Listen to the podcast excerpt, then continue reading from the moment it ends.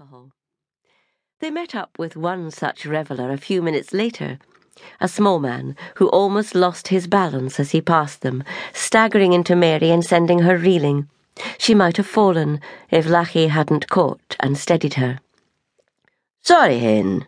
Just a wee accident. The man caught her other arm, peering closely into her face. Mary, who couldn't stand the smell of strong drink, pulled back against Lachie, almost choking on the whisky fumes. Here, have a drink, the man urged, pushing his opened bottle at her. She wrinkled her nose and shrank away from him. I don't want any of your drink. Will you just go away from me? What's the matter, hen?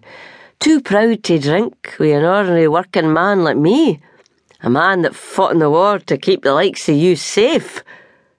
His voice was suddenly belligerent. Go away and stop bothering me. Mary could put on an icy voice, and she also had a glare that could normally quell the strongest of men, but for once neither worked. I'm no bothering you. I'm asking you to drink to the new year with a soldier back from the wars. No need to get so nabby. Think you're better than me, is that it? Lachie McInnes pushed past Mary. You heard the lady. She doesn't want a drink, he said in the lilting accent of folk more used to speaking Gaelic. So that's the way of it. Now she's walking out with the likes of you. She thinks she's better than a decent Paisley man. The drunk sneered, squaring up to Lachie, who was only a little taller than he was and slightly built. Well, now, laddie, this is my tune no yours. So why don't you get the hell out of it and crawl back where you came from? Away and live with the sheep where you. The words ended in a gurgling sound as Lachie gathered up the thin scarf around the man's throat in one fist.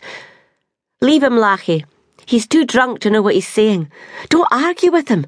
You're just showing us up in front of all these folk. Mary put her hand on Lachie's arm but he shrugged it off, pushing his face into the man's.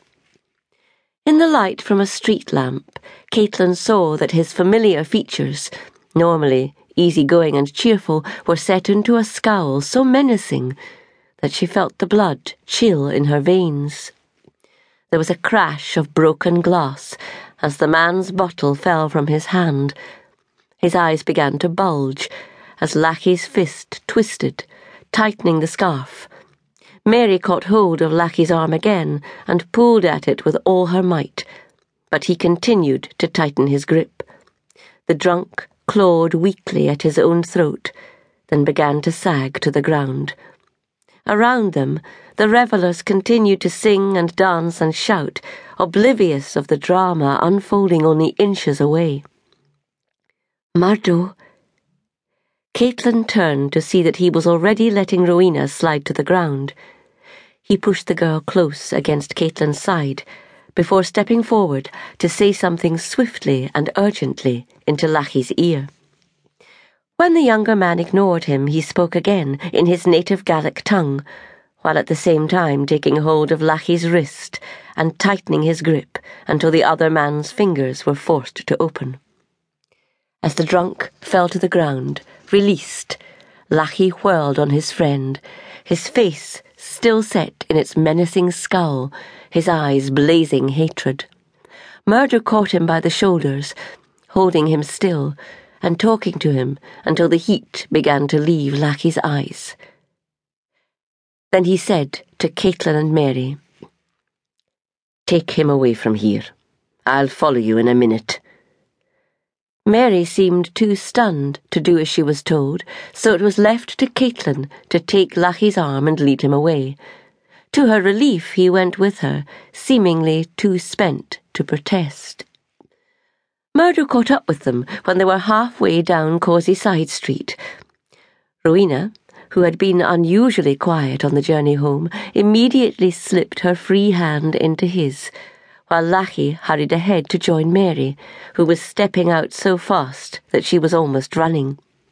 In the normal course of things, the two of them would be arm in arm, but once he had caught up with her, Lachie walked apart, staring down at the pavement while Mary talked.